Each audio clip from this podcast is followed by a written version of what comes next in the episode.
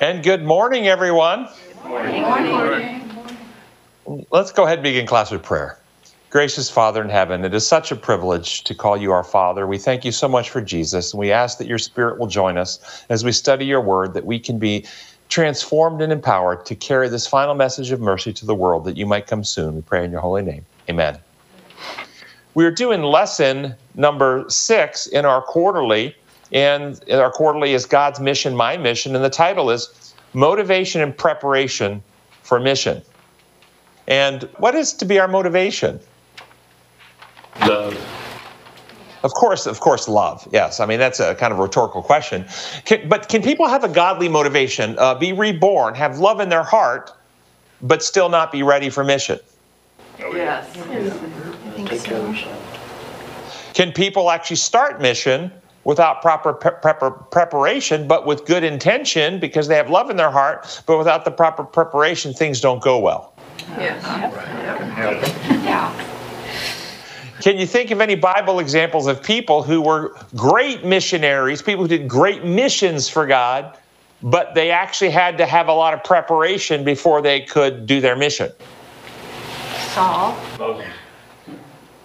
Okay? Saul, Saul who became Paul. Right. And after he became Paul, it says he went out uh, to Arabia to commune with Jesus for a period of time before he was ready to do his mission. So that's a good example. Others? Jesus, I guess. Moses. Moses. Yeah. He started his own mission at age 40 when he murdered the overseer. But then he had to go for 40 years of preparation before he's actually ready at age 80 to start his mission. So Moses, I think, is a good example. Others? Jesus. Jesus had to be, he had preparation uh, and, and certainly had to study and prepare, and he took time away from the masses to stay connected to his father. John Mark. Yes, the, the apostles, yeah. hmm And how about Elisha? Did Elisha have a mentor? Elijah. Yeah. So I think we have a good case that that uh, being converted and then d- spending some time to prepare for mission is very reasonable. First two paragraphs in the lesson say, Paul wrote to the Philippians, "Some indeed preach Christ even from envy and strife, and some also from goodwill." The former preached Christ from selfish ambition, not sin- sincerely, supposing to add affliction to my chains, but the latter out of love, knowing that I am appointed for the defense of the gospel. What then? Only that in every way, whether in pretense or in truth, Christ is preached. And in this I rejoice, yes, and will rejoice. Powerful words, whether in pretense or in truth, Christ is preached. And that is what mattered to Paul. Ideally, though, our motives for preaching Christ, for mission, for reaching others with the good news should be out of love and out of truth and not from selfish ambition, envy, or strife. What do you think about that? What do you think about the, the, the process of Paul's response? Paul was made aware that people were preaching out of pretense, out of envy, out of strife. What did Paul do?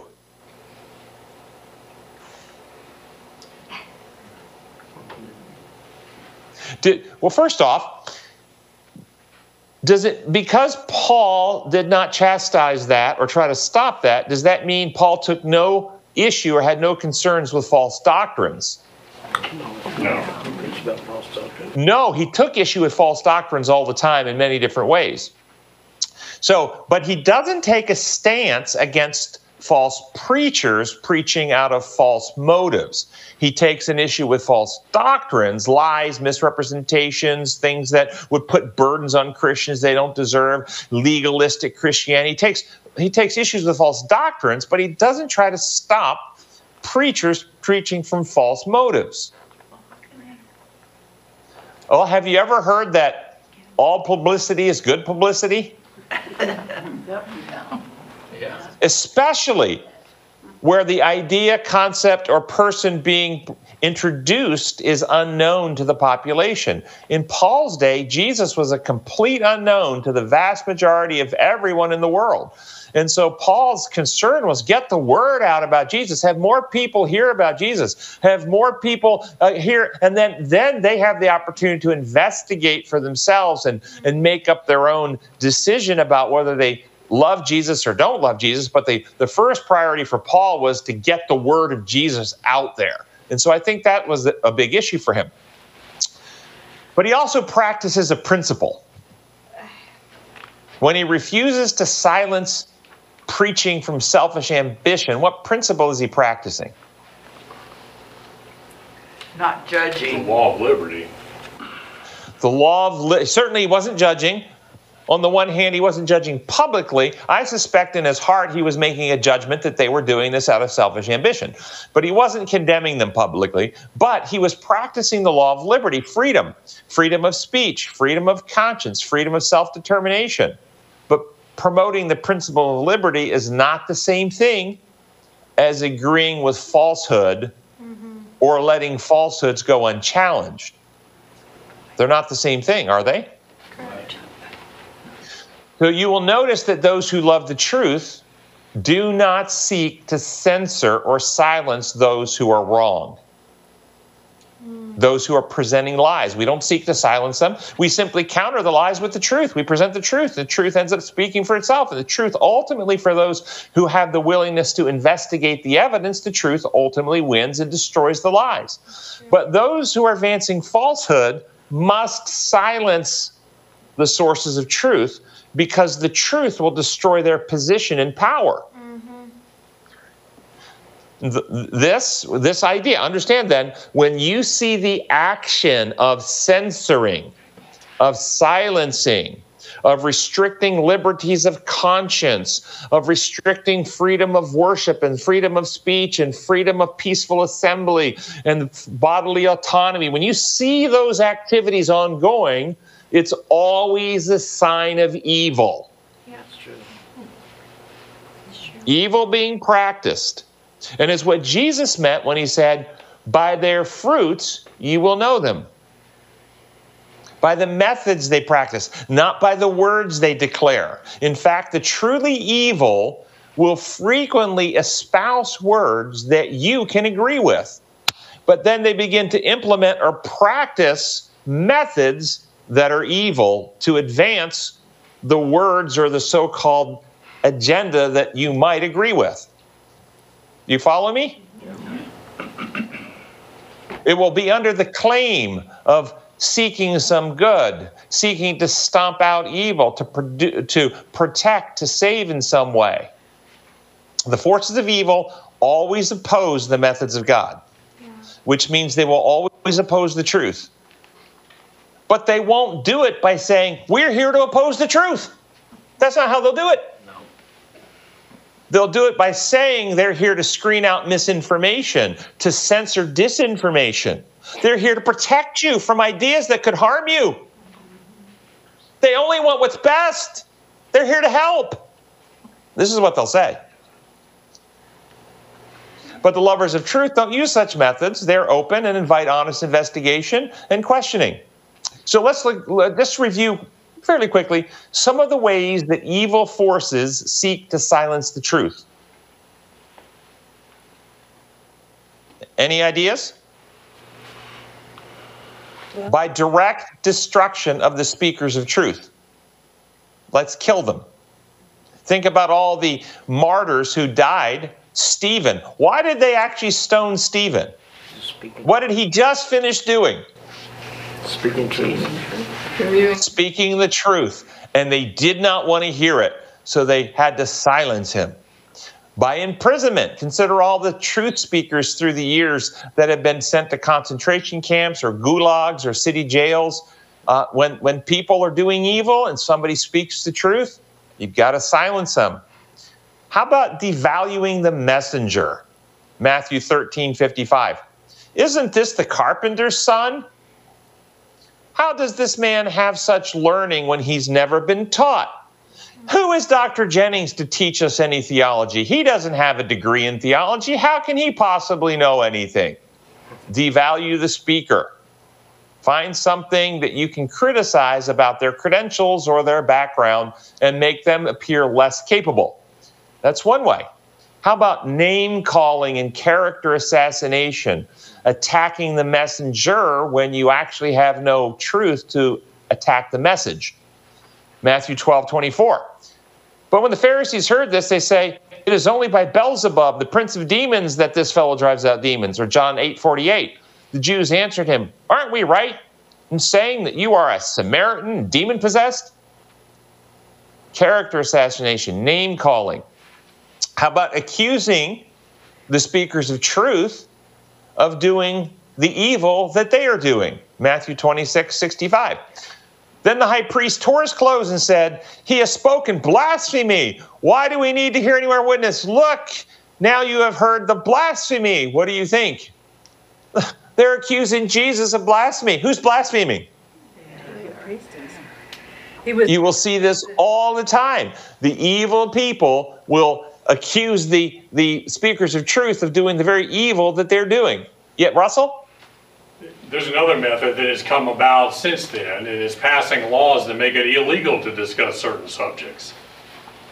So that would be the censoring or the, the using of imperial law to, to silence again, to stop it. And maybe even using government agencies to screen what's being presented on YouTube or, or, or not even government agencies officially, but using the back channels to get powerful corporations to start censoring and, and limiting. Yeah. Of course, in communist countries, that's what they do. If you speak against the government, that's illegal and you go to prison. How about twisting words and perjury? Matthew 26, 60. Finally, two came forward and declared, This fellow said, I'm able to destroy the temple of God and rebuild it in three days. Lying and twisting words. How about appealing to expert opinion rather than the truth in order to intimidate? This is uh, John 7, 45 to 49. This is. Uh, the temple guards coming back after they were told to arrest Jesus. Finally, the temple guards went back to the chief priests and Pharisees uh, who asked them, Why didn't you bring him in? No one ever spoke the way this man does, the guards declared. Now, notice the intimidation here.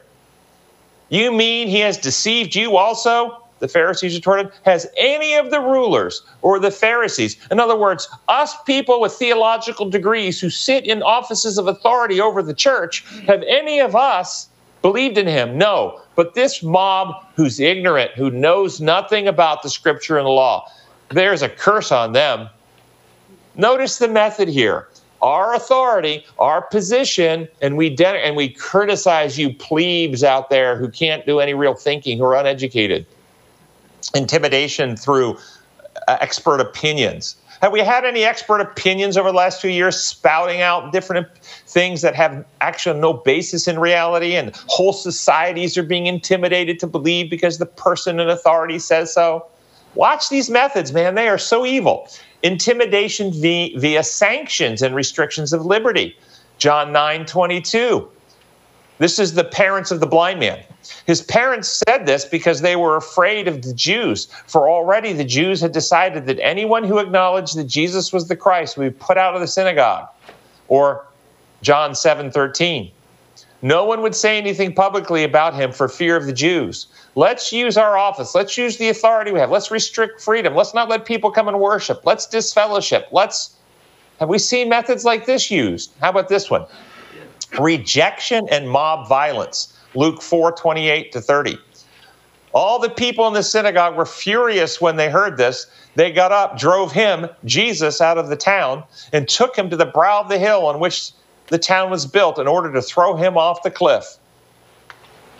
Or shouting down voices, shouting down voices of truth to silence and to intimidate and to incite riots. Have you ever seen somebody that was going to go somewhere, maybe to a college campus, and speak some truth, and they wouldn't even allow it? They started chanting and rioting. Well, notice this in Acts chapter 19, starting verse 28. When they heard this, they were furious, began shouting, Great is Artemis of the Ephesians. Soon the whole city was in an uproar. And down at the last verse there, uh, they all shouted in unison for about two hours, chanting, Great is Artemis of Ephesians! Great is Artemis of Ephesians! In other words, have you seen on college campuses and other places that in order to silence the voice of truth, we'll just chant and riot and prevent people from hearing the words of truth? Or refusing to listen and murdering the voices of truth acts 7 57 and notice this is when stephen was preaching. Notice what they did. And at this they covered their ears and yelling at the top of their voice. They, they all rushed him dragged him out of the city and began to stone him. Isn't that sad now, I, I, point this out from Scripture. You see, all these, these evil methods, have they gone away? No. It's worse. We are in the same battle that they were in back then when Jesus, the source of all truth, and every single one of these methods were used against him and the apostles, and they're used against the speakers of truth today. The righteous don't use these methods. Sunday's lesson the lesson points us to the woman to the women who went to Christ's tomb Sunday morning and found it empty and met the two angels who told them Jesus had risen from the dead. How they immediately ran back to tell the disciples, but the disciples did not believe them. And then the second paragraph we read the following. Can you imagine how the women must have felt? They had just had an amazing experience. talked to angels. One that certainly filled them with awe but the disciples called their experience idle tales and would not believe them. Thus, not sure whether to believe the women or not, Peter ran to the tomb to see for himself. Have you ever had the experience of sharing truth with others, including church leaders, only to have them reject the message and belittle you, telling you that you were bearing idle tales or some falsehood, or maybe you've been duped by a particular strong personality figure or teacher. Yes. Yes. Sure. Well, what do you do? What do you do when you're advancing a truth that's changed your life, like these people who encountered the angels, and you go to the church leaders to share the joy that you know, and you're met with hostility, incredulity, disbelief, and rejection. What do you do? How do you handle it? Shake the dust off your feet. Meaning, what do we do? Leave them- Don't let it, the dust meaning don't let it hurt your feelings? Walk away. You leave them free. You tell them the truth, but you leave them free to make their own choices.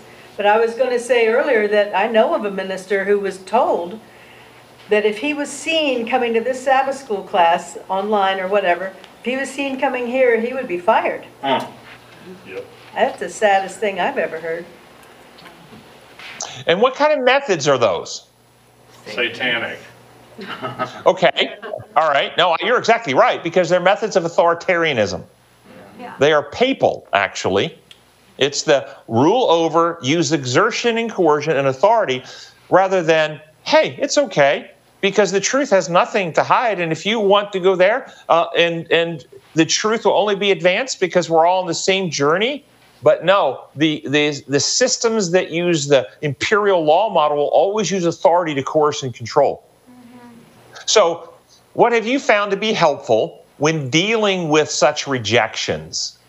Rejections of the church that maybe you grew up in, rejections of your own pastor or, or elder or board. We get emails from all over the world that people that take this message into their local community, some some friends might enjoy it, but often people in positions of authority in the system turn hostile and reject it.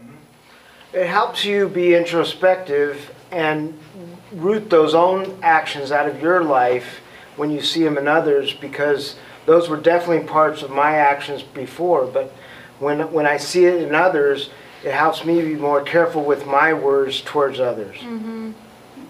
Oh, good. So you, by contrast, you say, "Oh, I, I never. If I've ever done that in the past, I don't want to do that now." If somebody comes up with something I think is wrong, I, I don't have to belittle them. I can just have a conversation and, and say ah, that, that doesn't comport with the evidence as I understand it. So coping though, it can hurt. So first I think the shake dust off your feet was a good comment. I understand that to mean don't take it personal. Remember what Jesus said, Luke 10, 16. He who listens to you listens to me. He who rejects you rejects me. But he who rejects me uh, rejects me rejects him who sent me.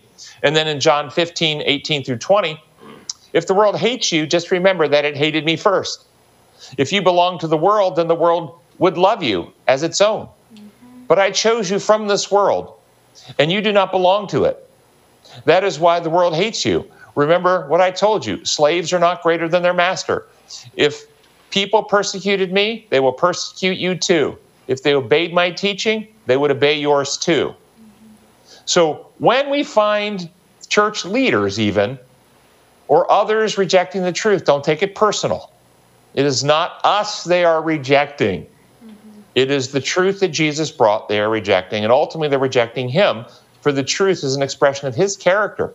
And those who reject it are telling you they prefer a God that functions like the prince of this world power over, compelling power, conver- co- coercion, inflicted punishments. And most of the ones who reject this, when you get down to it, it always comes back to they're looking forward to a God who will punish their enemies. Mm-hmm. This is what they're looking forward to. Does this mean, though, that all initial presentations of truth will be accepted? No. Or all initial rejections of truth are only from the enemies of God? No. Look at our story. The disciples mocked the women, said they belittled them, they rejected the truth as their initial reaction. But then the Holy Spirit convicted them. They went out and investigated. Peter ran to the tomb. Jesus actually showed up in person, brought them more evidence, and eventually their initial rejection was turned to acceptance. So sometimes, as you are initially rejected, you're the first seed planter. You're planting the first seeds in their heart of something they've never considered before. And now the Holy Spirit will work in other avenues through other sources to bring the truth and water it. And oftentimes, some people who initially reject will come to accept. So don't get too discouraged in the initial rejection. And they may never accept it from you, they may accept it from somebody else who brings it. But you might have been the source to drop that seed into their heart and mind to start with. Yeah. Other ways we handle pray. Pray for wisdom from God who on who on with whom to share the truth. And then from the Holy Spirit on what's the most effective way to do it. But here's a good one share your personal experience, how the truth has impacted your life, how it has resulted in your having a closer walk with God, feeling um, uh, your experience with Him has deepened, how it, this truth has resulted in transformation of your character, victory over uh, some maybe habit you've struggled with, or re- resolution of guilt and shame. It's really hard to argue with someone's experience, especially if that experience results in greater fruits of the Spirit that you're living. Amen. Tim, that's, that's actually the reason I started coming 15 years ago. Was somebody who was in this class told me, a friend of mine said, you know, when I go to that class, it makes me feel like living a pure life. Amen. And I thought, well, that's not a compliment you hear very often. It's usually they're a good speaker, blah, blah, blah. But to make you feel like living a pure life, that intrigued me. So then I had to listen, you know.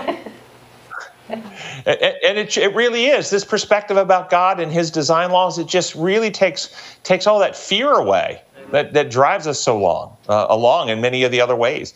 So get to know the person. If you want to share the truth, build a relationship. Um, if if people actually know you and have a relationship with you and know that your heart is for the Lord, they'll be more willing to, to give your, your perspectives a fair shake. It doesn't mean they'll always agree, but they'll probably be more friendly to listen. And then leave people free. Present the truth under the umbrella of liberty. Let every person be fully persuaded in their own mind. That means if people don't disagree with us, I mean, don't agree with us, if they disagree with us, that we still love them and we value them as human beings, um, and we don't seek to, to actually chastise or uh, stone them with our metaphorical stones. and then be discerning.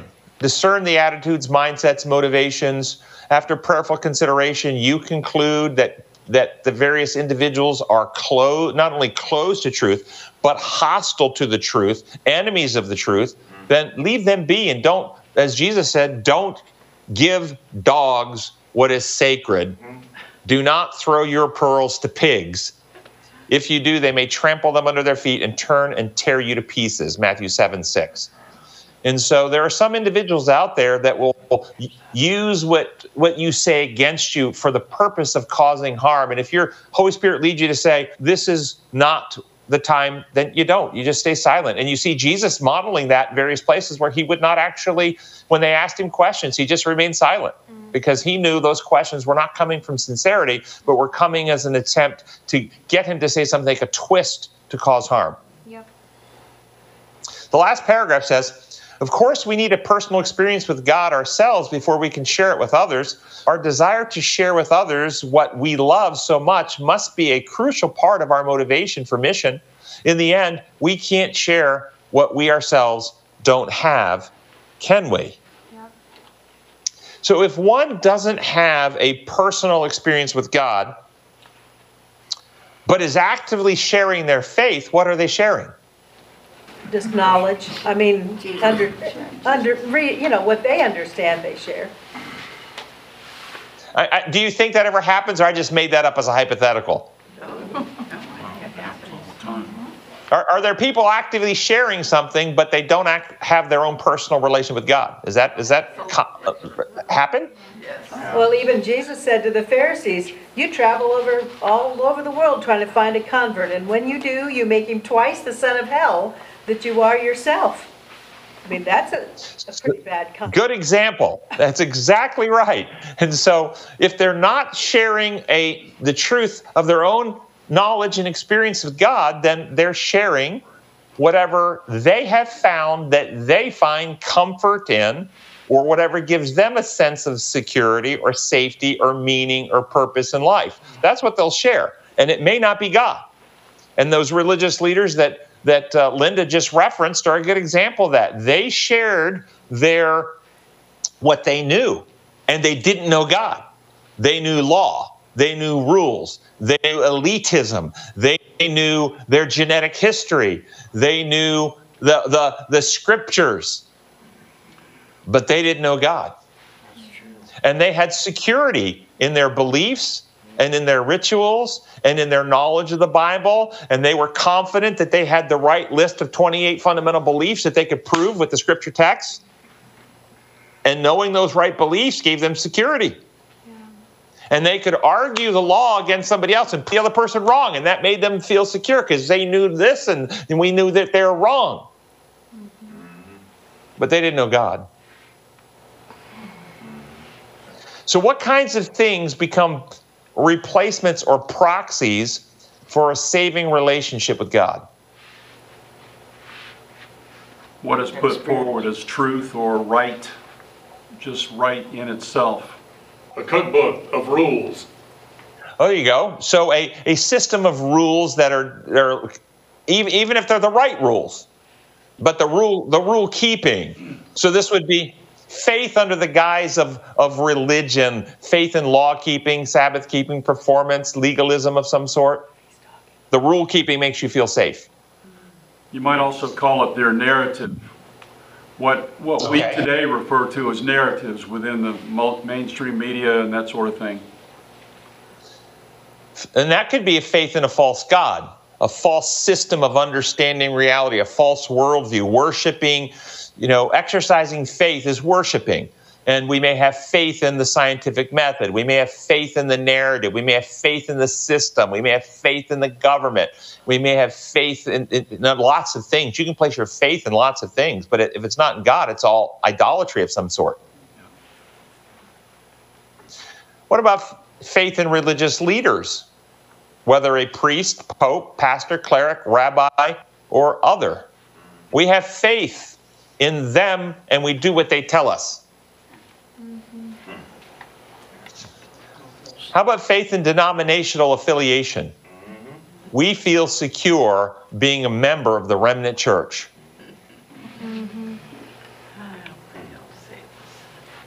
Like the Jews 2,000 years ago who had faith in being a descendant of Abraham, Isaac, and Jacob. And in John 8, Jesus confronted them when they claimed their security as Abraham as their father, and he said, No, you're of your father, the devil. But they had faith. And he said, I could turn these stones into children of Abraham. Faith in sacraments or rituals or ceremonies. Faith in a legal adjustment by an intercessor in heaven who pleads your case. So, all of these proxies have actually a place. For instance, worship. We are to worship, but we're, to worship the true God, not all those false narratives. We are to obey God's law, but but not as a law-keeping means to salvation, but having been reconciled to God, we love Him and understand His methods, and we live in harmony with His law as a fruit or an outworking of a transformed life because we actually agree with Him and it makes sense and we want to be healthy.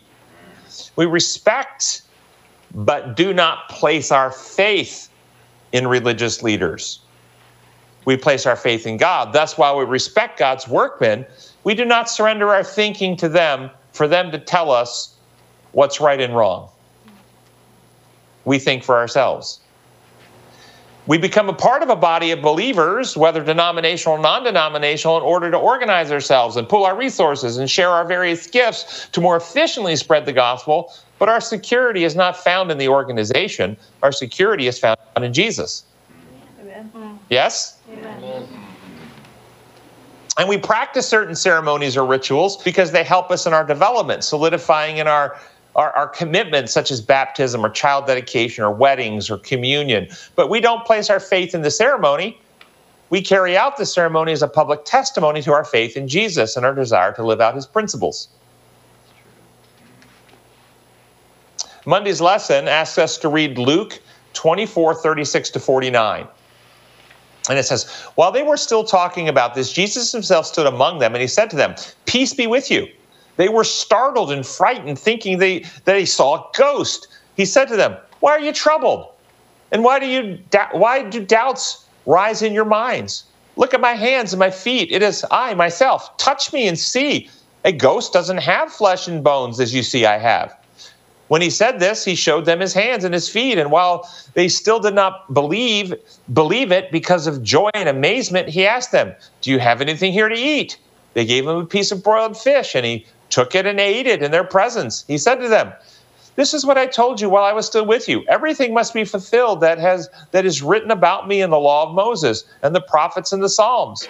Then he opened their minds so they could understand the scriptures. He told them, This is what is written that Christ will suffer and rise from the dead on the third day, and repentance and forgiveness of sins will be preached in his name to all the nations, beginning at Jerusalem.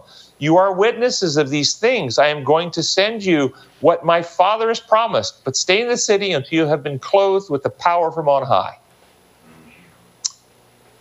Why didn't the disciples believe him at first? Too far out of the ordinary. Okay, so it was so far out of the ordinary, their first reaction was Denial. fear. Fear, yeah. They were afraid. How many times when an angel shows up to one of the Bible prophets, their first reaction is what? Fear. Fear.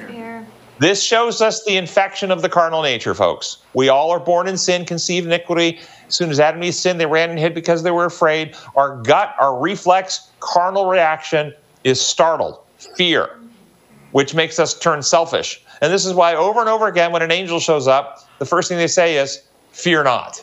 Hmm. Don't be afraid. Calm down. Chill.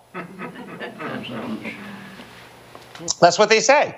And the first thing they do is, is fear. This is that gut reaction that we have startled, afraid, neurobio. And then when you're afraid and your amygdala fires, it actually freezes prefrontal cortex for a moment and it's hard to think. It's hard to process. You're kind of like a deer in the headlights for a minute. So it takes a minute for things to calm down before you can actually start assimilating and processing information. So they're initially startled by Christ, fear reaction. Christ is gracious. Hey, don't be afraid. And then they still don't believe because of another reason. It says it in the text joy. It's too good to be true. It can't be real. They started to believe, but this was all they hoped for. This is all they dreamed for. This is all they wished for. It really can't be true. Really, could it?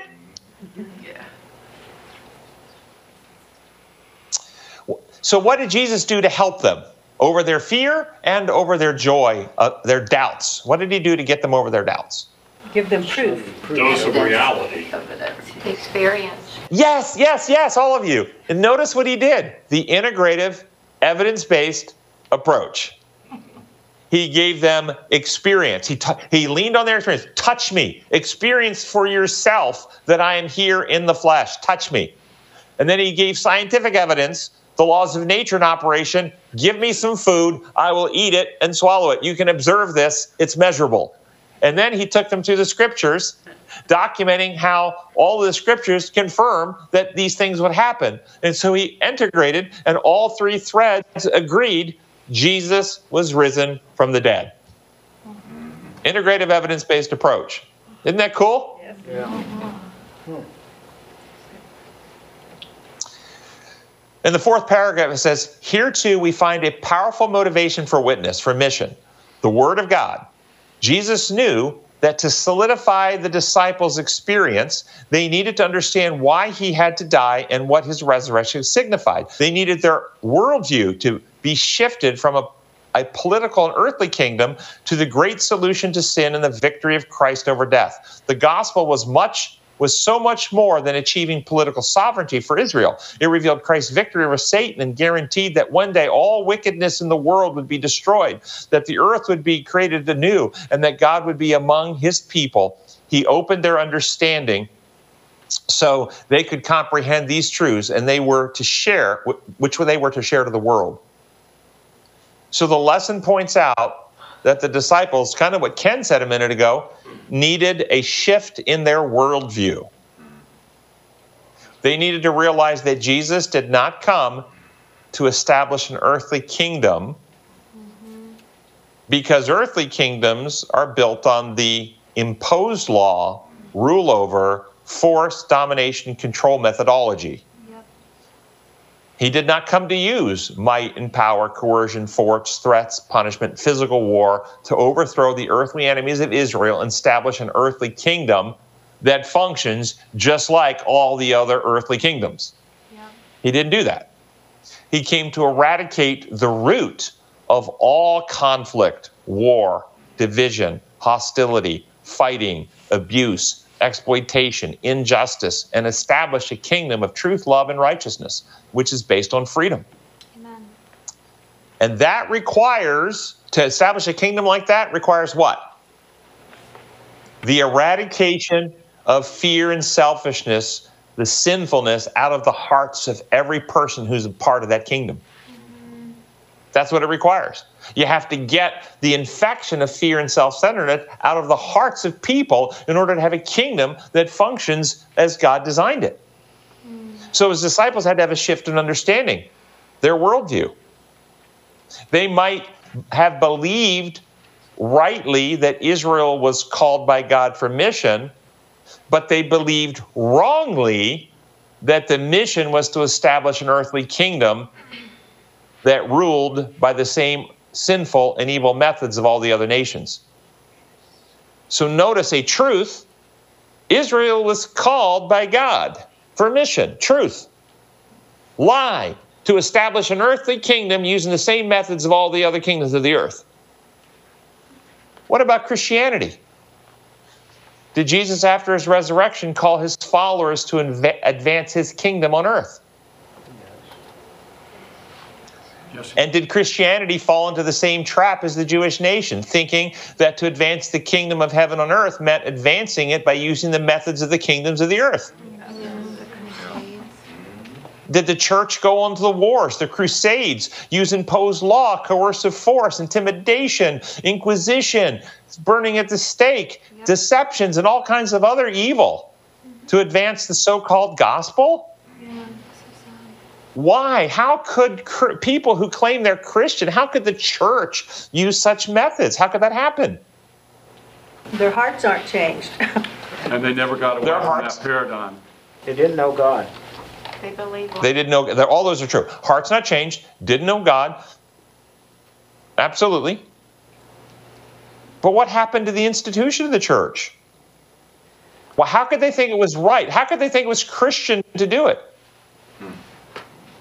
You know what's happening in Canada over the last year or so uh, with the churches being burned and, and uh, all sorts of um, violence toward religious um, buildings and, and people is that the indigenous people that were there were forced to accept Christianity in very coercive and, and un, unpleasant ways and, and in, in abusive ways.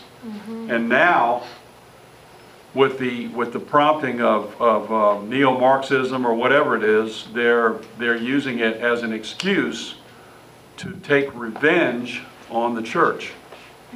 Couple of questions. What Ken just described as history, where indigenous people were coerced, forced, pressured by law, by government, by intimidation Yeah. to, as Ken said, become Christian. Were they were they actually becoming Christian? No. And and and with the group doing that, advancing the kingdom of Jesus Christ? No. No, this is false Christianity. Uh, and, and this is what the devil he makes capital on. Get people to take the name of Jesus and then go out and act like the devil so that Jesus gets, you know, paintbrushed with all the attributes of the evil one. And that anybody with a sensitive contra- conscience looks at that coercive, abusive so called Jesus and says, well, if that's what Christianity is, I don't want to have anything to do with it. Yeah. It's true. And this is a classic strategy uh, that the devil has used. So, how did the church get this way? Because they accepted the lie that God's law functions like human law. And once you accept that lie, justice requires punishment.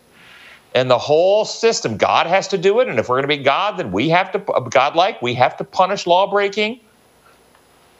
What about today? Are Christians today vulnerable to be drawn into sinful, worldly, fallen kingdoms to support the practices of those fallen systems of coercion, force, threat, and punishment upon others on issues of conscience because they believe it's right to do so, because it will save lives? Yes. Have we seen that over the last few years? It's incredible to me. It's absolutely incredible. How many churches coerce their own members, their own employees?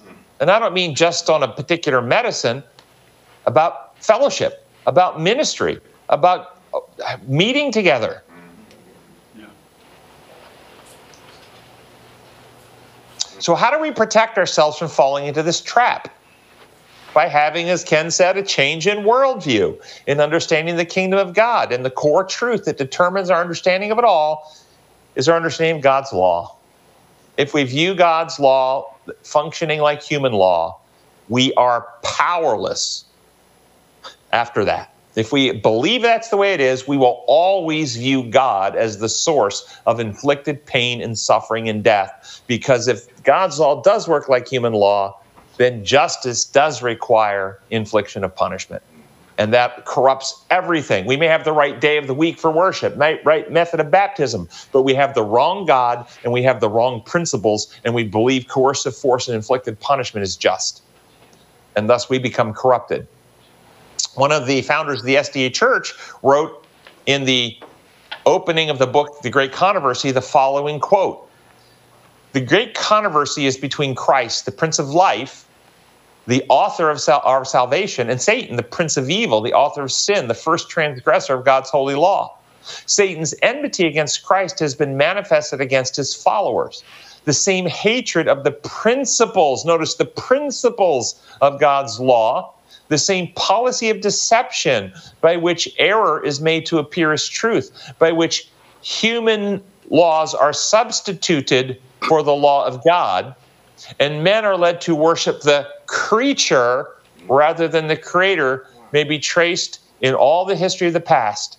Satan's effort to misrepresent the character of God to cause men to cherish a false conception of the Creator and thus to regard him with fear and hate rather than with love. His endeavors to set aside the divine law, leading the people to think themselves free from its requirements, and his persecution of those who dare to resist his deceptions have been steadfastly pursued in all ages. They may be traced in the history of the patriarchs, prophets, and apostles, of martyrs and reformers. Notice the issue. If you teach that God's law functions like human law, system of rules that he makes up that require judicial oversight and enforcement, you are worshiping a creature. You are no longer worshiping the creator. And this is Romanism. This is what Rome did to Christianity, got the whole world to believe God's law functions like human law. And many of the reformers came along and they argued, well, he never changed this one or never changed that one. And so they go back and, and replace the, the law with the one that God gave in their mindset. This is what they think. And thus they think they have a more, but it's still an imposed law, and God's still going to kill you and punish you if you don't keep it. Thus, you're still worshiping a creature questions about that. We are called at this time in history to give a message that calls people back to worship the Creator, He, he who built the heavens, the earth, the sea, and all that in them is. Tuesday's lesson focuses upon the disciples waiting for the outpouring of the Holy Spirit before they begin their mission. And uh, waiting for mission.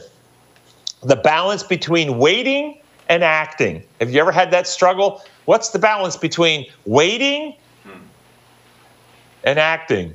And uh, I remembered as I was studying for this week the lyrics of a Christian song from a group called Petra. That this this song came out in 1982, 41 years ago, and the song is called "More Power to You." And I'm going to just read the lyrics. They'll should post up there for you to see. But here's the lyrics. You say that you've been feeling weaker, weaker by the day. You say that you can't make the joy of your salvation stay. But good things come to them that wait, not to those who hesitate. So hurry up and wait upon the Lord. Hmm. More power to you when you're standing on His word, when you're trusting with your whole heart in the message you have heard. More power to you when we're all in one accord. They that wait upon the Lord, they shall renew, they shall renew their strength. Hmm. Jesus promised his disciples he'd give strength to them. Jesus told them all to tarry in Jerusalem. When they were all in one accord, the power of the Spirit poured, and they began to turn the world around. So be strong in the Lord and the power of his might. Put on all his armor and fight the good fight. In all our weakness, he becomes so strong when he gave us the power and the strength to carry on. So, more power to you when you're standing on his word, when you're trusting with your whole heart in the message you have heard. More power to you when we're all in one accord. They that wait upon the Lord, they shall renew, they shall renew their strength. So, hurry up and wait upon the Lord. Don't you love that song?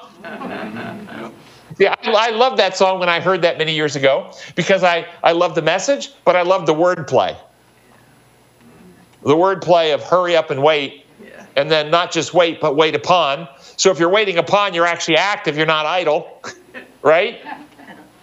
right? So there's lots of subtle implications there. So if you've ever been to a restaurant and you have a waiter, the waiter waits by your table to take action for your needs, but they're actively waiting to act, to wait.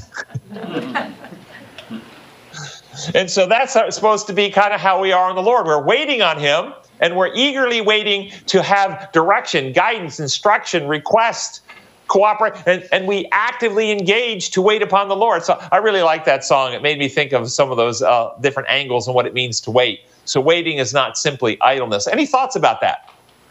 There's a tremendous legend in that in the scripture because the, the Hebrew language particularly is rich in the various forms of poetry and the various forms of word usage. So when we see something like that in a song, that is, that is a sort of a, uh, an integral part of loving God's word and, and being influenced by, by the Hebrew nation. Nice. So Wednesday's lesson, the, the lesson points out points us to Acts chapter 2, the outpouring of the Holy Spirit, and Peter's sermon that followed that, and how Peter called them out, called the Jews out for crucifying Jesus. Acts 2:37 says, When the people heard this, they were cut to the heart and said to Peter and the apostles, Brothers, what shall we do? And Peter answers them by saying, Repent and be baptized, every one of you, in the name of Jesus Christ for the forgiveness of your sins, and you will receive the gift of the Holy Spirit. The promise is for you and your children, and for all who are far off, for all whom the Lord our God will call. First, note that the promise is not just for those individuals back on the day of Pentecost, but for every person called by God throughout all human history. So that's a great promise for all of us. But what is the promise? That we all have. What is the promise? If we repent and baptize, then what?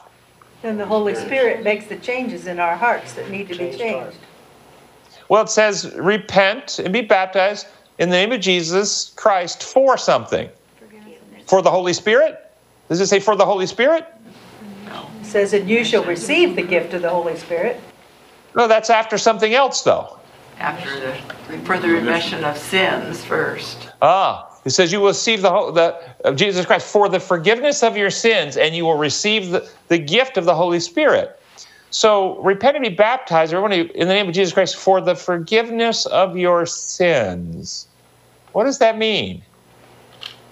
And somebody said the King James Version, because the King James Version, you can put that up on the screen, doesn't use the word forgiveness. It says for the remission of sins. For the remission of sins. Do you hear forgiveness and remission the same? Hmm.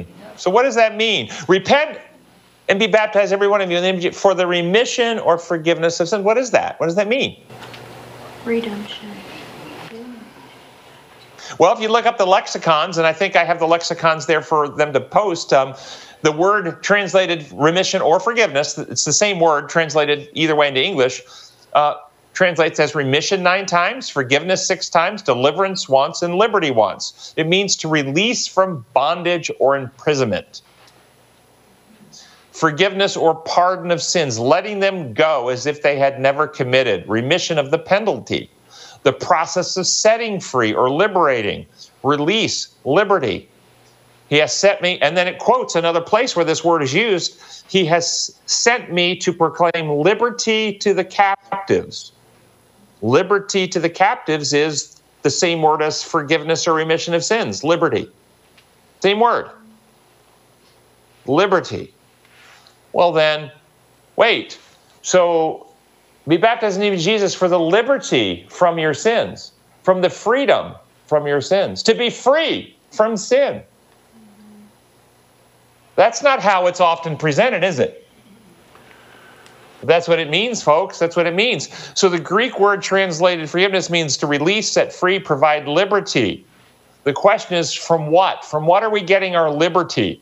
And the, and, and, and the answer to that question depends totally on Paradigm. the law lens that you believe and see through. If you have the human law model, then what are we getting liberty from through Jesus Christ? The penalty, Penalty. the punishment. The punishment, the penalty, God's wrath, God's anger. This is what we're being set free from. But if you have the design law model, then you understand that sin does not happen in record books, that when Adam and Eve sinned, God did not get changed, God's law did not get changed. The condition of Adam and Eve changed, and we're born with a terminal condition, a condition of fear, self centeredness that without remedy destroys all joy, wellness, happiness within us. It corrupts us, it corrodes us. And thus, we worship the Lamb of God who takes away the Sin. sin of the world. And we want to be set free, not from external punishments and penalties. We want to be set free from sin. from the deviation from God's perfection, from the fear and self centeredness in us that, that plagues us. That's what we want to be set free from. And this is what it means that you will have freedom from the domination and control of sin in your life.